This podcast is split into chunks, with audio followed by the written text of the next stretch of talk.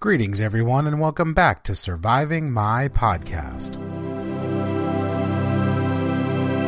A survivor podcast about living with dissociation, anxiety, and PTSD in support of all who have survived the trauma of abuse. Join me as we heal together, raise awareness, and inspire everyone to survive, thrive, and conquer their past.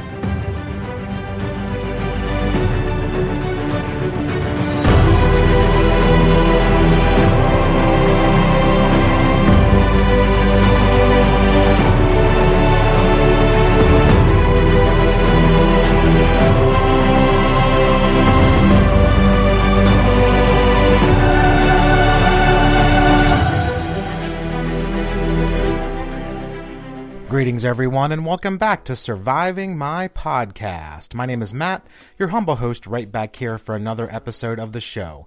If you are a first time listener, I'm super stoked that you found the podcast, and I hope that you'll find it validating and encouraging, and that you'll continue to come back and share it with your friends. If you're a regular listener, you guys rock. You're amazing. Thanks so much for coming back each week and rocking your survivor journey with me. Thank you for the shares, the feedback, the support. It's just incredible, and I appreciate you guys so much. So today I'm joined by special guest and life coach Lisa Romano. For those who don't know, Lisa is a breakthrough life coach, mentor, best-selling author, and expert on codependency and narcissistic abuse. She's dedicated her life to helping others awaken to their authentic self. I'm so excited to talk with her today, so let's jump right into it. Lisa, thank you so much for joining me. How are you? I'm so grateful for this opportunity to share and speak with you and your audience. So I'm really happy to be here. Thank you so much for inviting me. This is a really important thing to talk about. Absolutely, you are exactly right, and it's my honor, and I appreciate you taking some time out of your out of out of your busy schedule. So, before we get into the topic of our chat today, which is uh, narcissistic abuse and brainwashing, um, why don't we start out a little bit by having you share some some information about your 12 week coaching program and also the additional coaching services that you offer.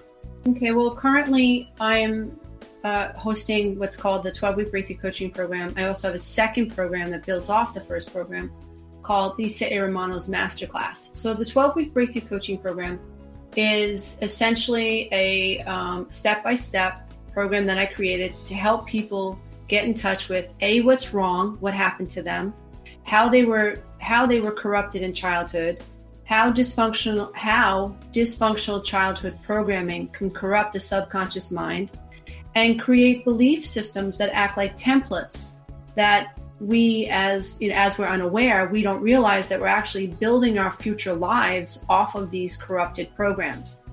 Um, and so what i do with my coaching program is for the first four weeks of the journey it's all about the awakening phase where we talk about what happened what went wrong and how subconscious programs get created how beliefs get created and how the default settings of the brain react to certain beliefs and fears the second phase of the program is called the accountability phase, where I start to teach people about the idea like, yes, this is what happened, and yes, it's not fair, and yes, it's awful.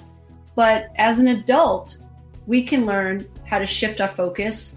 We can learn how to be a little bit more accountable for the way that we're thinking. It's very it's a very gentle approach. Don't want anybody feeling guilty about the way they think because the way they think isn't their fault. But my goal is to say, okay, dear one, this happened, but this is how we need to be looking at it today because it's the only way that we're going to change is if we change internally with our thoughts. Um, and the third phase of the program is called the ascension phase. And that's where I teach wounded adult children life skills that they um, were not afforded in their dysfunctional homes, like goal setting, um, like healthy regimens, um, and daily things that they can do to help them stay on path and on point with being able to connect to the self consistently. So that's the 12 week breakthrough coaching program. It consists also of a private Facebook group, um, an online, private, secure online forum. And the fa- each week on Facebook, I do a live event and I answer questions from the online forum and questions from Facebook about each week's lesson. So it's really exciting. So it's um, it's working out great so far. Yeah, it sounds absolutely amazing. I was reading up on it on your website, which I'll put all the links. Um, yep, in the um, in the notes and also the post for this, so everybody can check it out. Cool. um, you know, as soon as they're ready. So yeah, it definitely sounds amazing. And uh, this topic of um, narcissistic abuse and brainwashing is something, as I mentioned, that's close to my heart because I am a survivor with a narcissistic parent. You know, my mother uh, in particular, and uh, you know, in my growing up years, and even now as an adult, I've embraced the fact that it was indeed brainwashing and that it was narcissistic abuse. But for so long, I was pretty much clueless as to what a narcissist even was. Like I had heard the term growing up, and I'm like, I don't, I, you know, I it didn't apply to me. You know, I don't know what it is, but it can't be my parents. And as I've gotten older, um, started working with, um, you know, a therapist for a while, and you know, just generally working on my healing journey, I've really been able to see this for what it really was. So maybe you can explain a little bit about what exactly is a narcissistic person and what do we mean by narcissistic abuse? Well, narcissistic parents, I think so much of so many of us can relate to that. So generally, narcissists are people. It's beyond someone who's just self-absorbed. You know, somebody who's self self-absorbed. Perhaps you might be able to say, you know, when we had that conversation, I noticed that you kept redirecting it back to yourself. I don't feel heard, and that person might be able to say, oh my gosh, I didn't, I didn't even realize that. Um, whereas a narcissist, on the other hand, they go way beyond being self-absorbed. Everything literally is about them everything that happens in the home, everything that happens at work, everything that happens out in the world, everything that happens in on a on a line, in a grocery checkout line, everything is about them. Um, when you're the child of a narcissist, you feel completely invisible and invalidated. And narcissistic parents abuse their children differently. Some narcissistic parents will rely on their children to a point where the children don't have a life. Um, the children are brought up thinking, I gave birth to you, you owe me. You know, you don't, you wouldn't be where you were if it wasn't for me. So everything's about the parent. So if the child goes to school and gets an A, it's because of the parent. If the child goes to school and gets an F, the parent sees that as as the child is hurting the parent. So there's no there's no individualism. Like there's no child and parent. It's all about the narcissistic parents. Some narcissistic parents are be, belittle, um, they're cruel to their children, they act one way in front of people um, when they have a witness, and they act completely different behind behind closed doors. They gaslight their children. Um, so it, narcissists generally lack empathy for other people. Parents are supposed to be able to attune themselves their, to their ch- to their children's emotional set point and narcissists don't have that ability. They have no empathy. Um, so, and those are just, that's a general broad stroke um, description. But if you've been raised by a narcissistic parent, you feel unseen, you feel invalidated, you feel abused, you have been gaslighted, you are confused, you don't know which way is up. They change the rules. You cannot get from point A to point B. They can be passive aggressive. They can play the victim. Um, so because they can take on so many different traits, I like to I like to say that if you've been raised by a narcissist, you haven't felt seen, you haven't felt heard. Everything was always your fault. They lack the ability to take any responsibility for what's happening in the home, what's happening in the relationship. They simply cannot see you, and everything will always be about them and their needs. And they will use you to get their needs met in the most ridiculous ways. And that is that's that's why I think it's hard for us to sometimes identify whether or not we were actually narcissistically abused because um, there might be a, a, a mom out there who you know is having an affair with men in the neighborhood and then a- asks her teenage daughter to cover up for her um, and doesn't care of how the daughter feels about asking her to cover up for her lie to your father, lie to this one, lie to the wife, lie. So the so the mother isn't able to see the child's reaction to that or, or her experience, and yet another narcissistic mother might be completely engulfing to a child and seem like she's doting on the child, but what she's really trying to do is get the child to rely on her, so the child never has a life. So it shows up in so many different ways that, and I think that's why it's so important to talk about it. Because once like what you what you just said once you began to identify what was wrong you began to feel a little bit more lighthearted about something that was horribly wrong. Understanding it helps Yeah, you're exactly right. And I think um, coming to that realization is obviously can be very difficult. It was very difficult for me.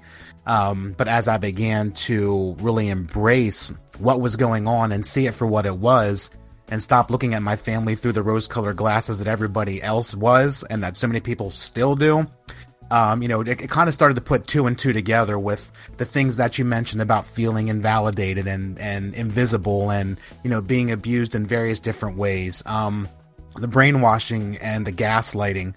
One thing that, that I always find interesting, and um, I like to ask this of people who are experts in this field, when a narcissist is actually projecting themselves on their their child, the brainwashing and the gaslighting is that something that they are knowingly, purposefully doing, oftentimes, or is it something where they don't know they're doing it? Like I always find it, you know, kind of curious as to whether they really are intentionally trying to do something or whether it's just they're doing it and not even realizing it. I think it's we've got to be careful of black and white thinking. You know, I don't think it's it's always, you know, one or the other. I think that there are sometimes a narcissist does know that they're being manipulative and then there are other times where they're so in their own zone that they they're just lashing out um, you know, they're they, they've been insulted or it's been implied that they did something wrong, and they're on the defensive. They're on the attack, where that might not be. They might not be so aware, but generally speaking, I think that a narcissist sometimes may know that they're being calculated. Um, think about somebody who you know is having an affair on their spouse you know, a surgeon at work who's having an affair with two or three different nurses whose wife's also a doctor at the hospital. Um, think about, you know, that mindset. What, oh, I have to tell my wife this and I have to tell her that. You know, I've got to tell that nurse this so I can go over there and do that. So I think there is a certain level of consciousness in um, when that's going on. Um, but I think that when a, when a narcissist is in reactive mode, especially in defensive mode, I don't think that's so conscious. Does that make sense? Yeah, it definitely does, and I can of course see um, both sides of the coin here, and that's why I always find it interesting to hear people's thoughts on it. Because you're right, I think when we as survivors or we as people in general um, really kind of fall into that trap of black and white or extreme thinking, we can sometimes forget about or push aside the idea um, that you know it could be both you know scenarios depending on the person and the circumstances and whatnot. So something else that struck me when you were talking, and uh, just just to give you like a quick thirty second story, I was recently talking with my dad and my sister and brother, and we were over while my dad was uh, being honored for his service in the Navy, and basically the conversation came up afterwards somehow that my mother was talking about when I was a child and how everything was so busy for her and she was so caught up in her work and she didn't really have time to deal with me all the time. And like the whole conversation was just going down this road of me me me playing the victim. And it ended up turning up that my sister-in-law brought up well what about how matt feels? Now i wasn't here for this part of the conversation but um, it was interesting that you said how they play the victim and they're self-absorbed. And it really struck a chord when I heard about this conversation because it was kind of a situation where it wasn't anything about well how did Matt feel during the time when he was being abused, you know, and how did Matt feel when you were ignoring him and you know allowed to run around the neighborhood between 5 and 10 years old with no supervision and all this stuff. And it was more about why she was doing what she was doing and why this was the way it was from her point of view. And um, that really just kind of hit home when you were just talking about right now about how they either knowingly or unknowingly play the victim and make it all about them yeah, and again, it goes back to when, in my opinion, what I've noticed is that when you begin to scratch the surface that perhaps the narcissist was doing something wrong, they are they go right into defensive mode. They go right into, well, this is why I was doing those things. You know, um, no different than you know a wife who says, for instance, you know, um, you didn't have to smack me because the mashed potatoes weren't the cons- consistency that you wanted. And he comes back with, well, if they were the consistency that I wanted, you wouldn't have gotten smacked. There is a complete denial of the wife's experience of being abused. So, and it's it's it can be very covert and it could be very difficult to catch, especially when you're a child who wants nothing more than to be validated and loved and feel like he or she belongs to this being who brought him or her into this life experience. And very oftentimes, I notice that when a conversation like a family dynamic goes into, well, where were you, mom? Where were you, dad? Either, and sometimes it's the, in my case, my mother always covered for my dad. And if I tried to hold my mom accountable, my dad would cover for my mom. So this, they were in cahoots together, you know, to uh, to kind of like keep the kids at bay from being able to pin the tail on the donkey. Um, healthy parents don't do that. Healthy parents say, "What do you mean you felt abandoned? Oh my gosh, I'm so sorry. Like I was working a lot, and and I I can see how me not being home." I can see how that may have made you feel unwanted. I'm so sorry. But parents who fall on that narcissist on that narcissistic spectrum are always looking to um, deny their child's experience, to push away any hint that they should be held accountable. Um, and they sometimes they rage, they raise their voice, they scream, they yell, they threaten you, they threaten you with with withholding their love. They threaten to cut, cut you out of the will. They threaten to talk to Aunt Jean and Aunt Uncle Bob about you. Um, they trigger all these wounds in you that you're crazy, you're overreactive, you make a big deal out of nothing. Um, so they find ways to knock you off your, I call it the um, the, the the the the pedestal within that the self should be able to stand upon. They find ways to knock you off that pedestal that yourself should be sitting upon with self doubt, with criticism. And the, in my opinion, the goal is to cast doubt in your perception of them. So if you felt like your mom wasn't doing the right thing, the goal is to create self doubt around your personal perception or the perception of others so that they cannot be held accountable. So they're looking to manipulate how other people see them so that that so that you can't get too far below their surface. Does that make sense? Yeah, it definitely makes sense. And um, a few other things popped into my head while you were talking, and I was writing some notes. So, how does it go when you when a survivor of nar- of narcissistic abuse um, starts to try and feel empathy for the narcissist? You know, be it the parent, the caregiver, whoever it might be in their life. Um, that can be very confusing, um, and something that I think a lot um, of survivors have gone through this confusing time of well, was it really their fault? Should I feel bad for them? Maybe was it all me, or maybe was it some of me? Did I do something I shouldn't have done? All those types of things that go through your head. Um, maybe talk a little bit about how confusing and kind of invalidating it can be when you have this this kind of battle going in your head of trying to feel bad for somebody because maybe that's the way you were groomed or that's what people are trying to tell you. It wasn't their fault, it wasn't that bad, but in reality, you know it was, and you have this kind of conflict going on. Well, this is, I'm so glad you brought it up. It's a very complex question. Um, and this is why, one of the reasons why I knew I had to create my coaching program and write my books because, you know, we're talking about attachment trauma. We're talking about children who have a natural need. We are born. I mean, every cell in our body is connected to these people who created us you know, mother's mother and father came together. These two cells, sperm and egg, came together and created this single cell, you know, um, being that developed into this human being with trillions of cells. So every cell in our body wants to feel in alignment with mom and dad. That doesn't end. You know, so on a genetic level, vibrational level, there's this need to feel seen. Um, if children aren't seen by the time they're three or four, if they don't feel psychologically seen, me, I matter, then eventually what ends up happening is that child will internalize that not feeling seen to mean it's my fault they don't see me. It's my fault they don't love me. And I think that is sort of like a defense mechanism because when a child assumes responsibility for I am not loved, then on some level, the child feels in control of possibly gaining that love. And the child then seeks seeks out on a path to gain mother and father's attention and approval. Um, if they don't get it, in my opinion, by the time they're 12, that's when children can experience great depression, great anxiety. They begin to act out. Lots, lots of times, children become love addicts about that time. You know, where they're seeking love in all the wrong places.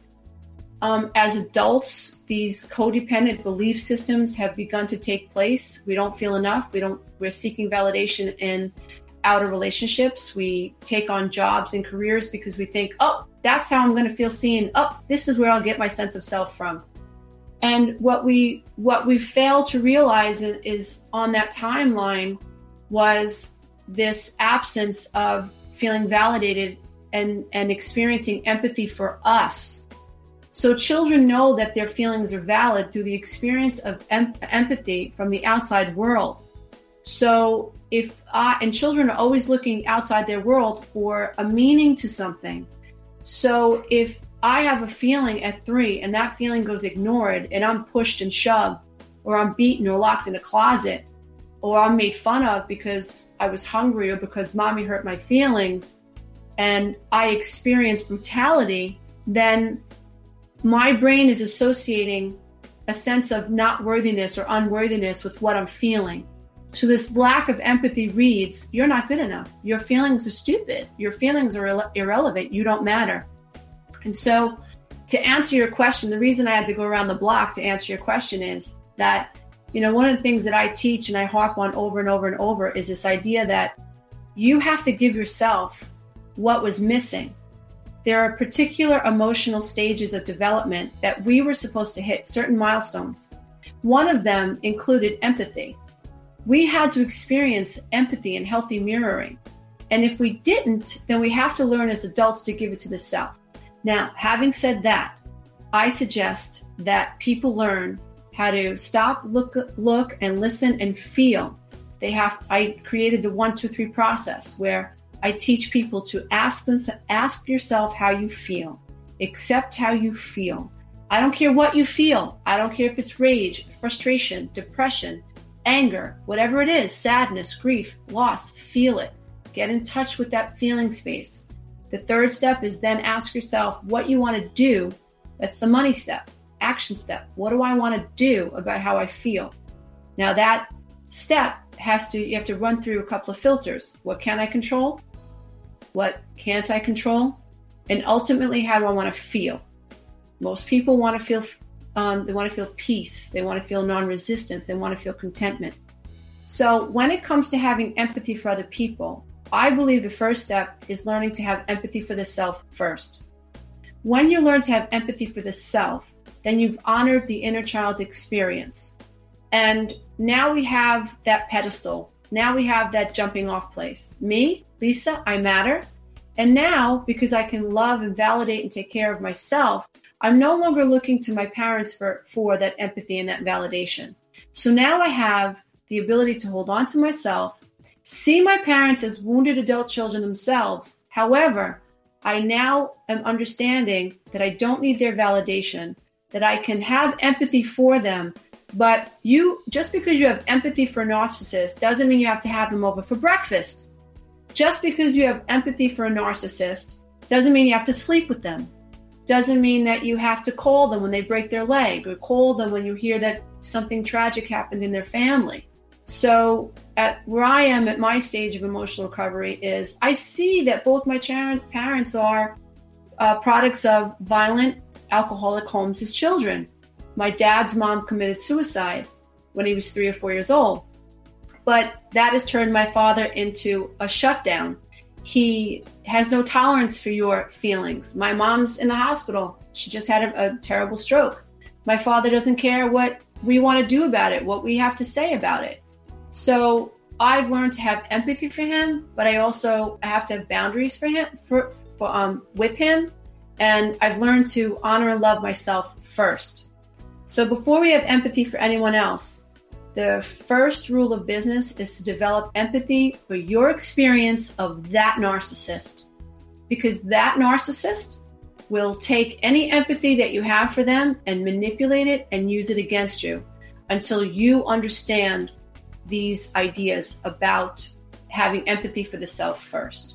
Wow, that's absolutely uh, an incredible insight, and actually leads me into the last topic I wanted to talk about, which you had a perfect segue of using our um, empathy against us. And so I know a lot of times as survivors, and something that I've struggled with and still struggle with from time to time is confronting the narcissist in your life, be it the mother, the father, teacher, caregiver, whoever it is, because there is a very real possibility, as you just mentioned, that they'll take everything we say, turn it around, use it against us, gaslight us, completely manipulate us, and make us a person who walked into there with you know this plan and this feeling of vindication and you know i'm gonna confront this person who hurt me for all this time but there's a re- very real possibility um, and oftentimes a fear that it's going to potentially basically blow up in your face. So maybe um, talk a little bit about here uh, the idea of of confronting that person in your life. You know, is it necessarily something you should really give a lot of thought to and time to? Is it something where you should maybe just not bother? Like I know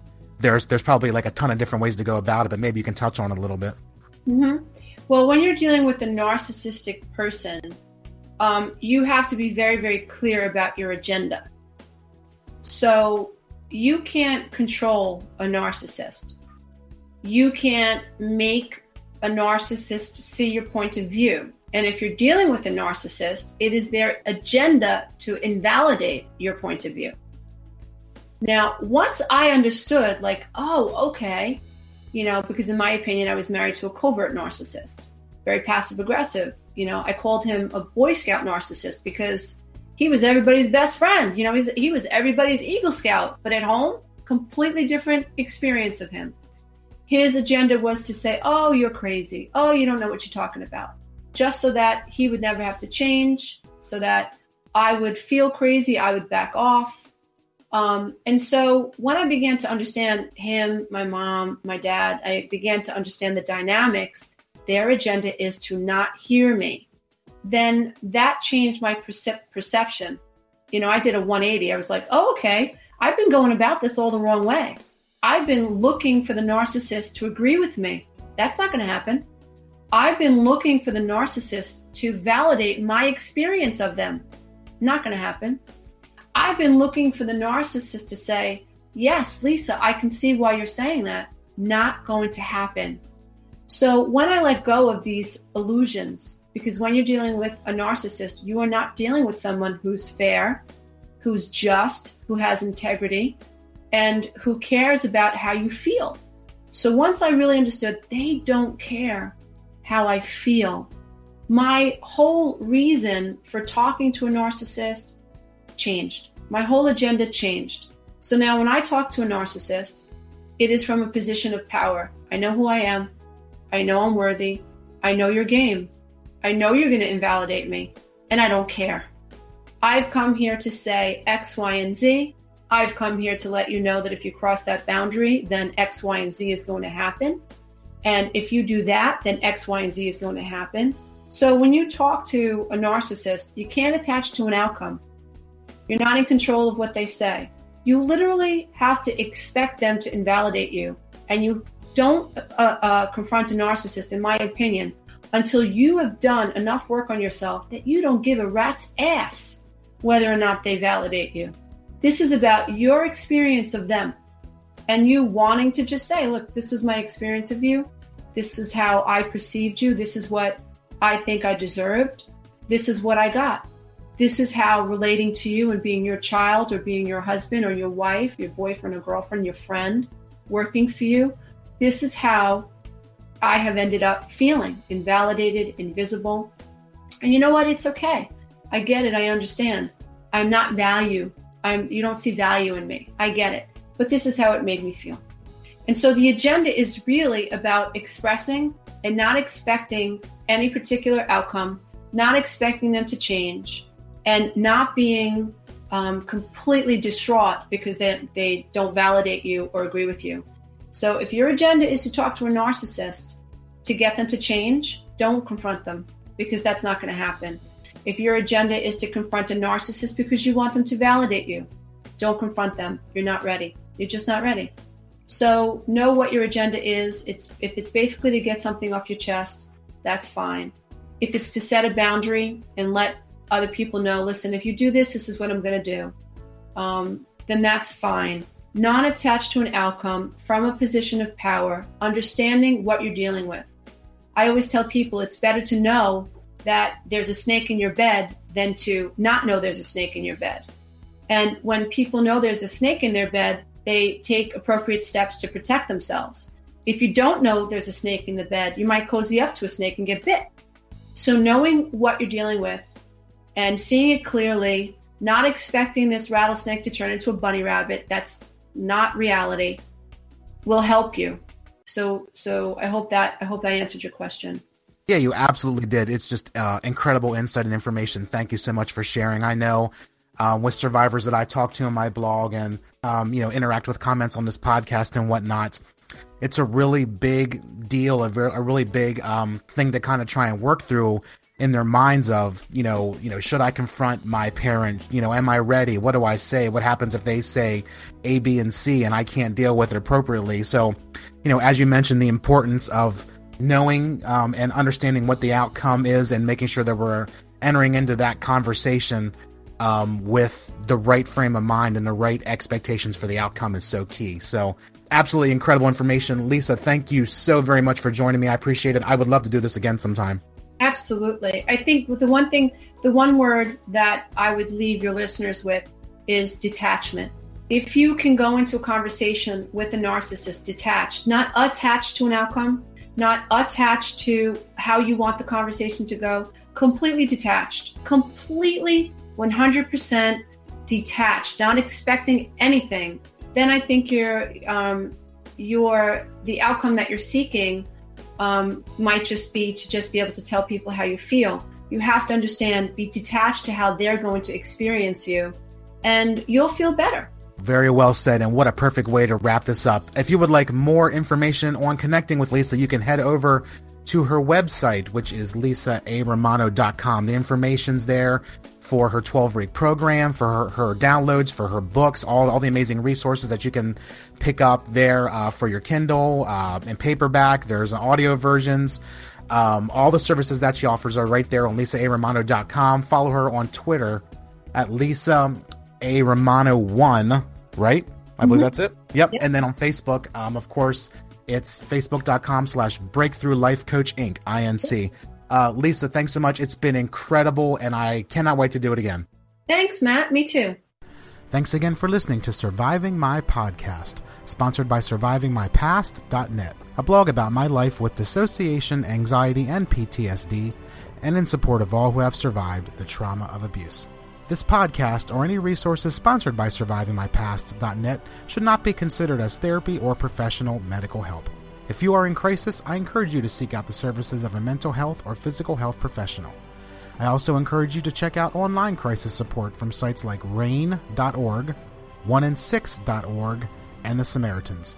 If you would like to be a guest on a future podcast, just contact me anytime through email, matt at survivingmypast.net, or use the contact forms on the blog. Thank you again for your support and encouragement, and always know that you rock. Talk to you soon.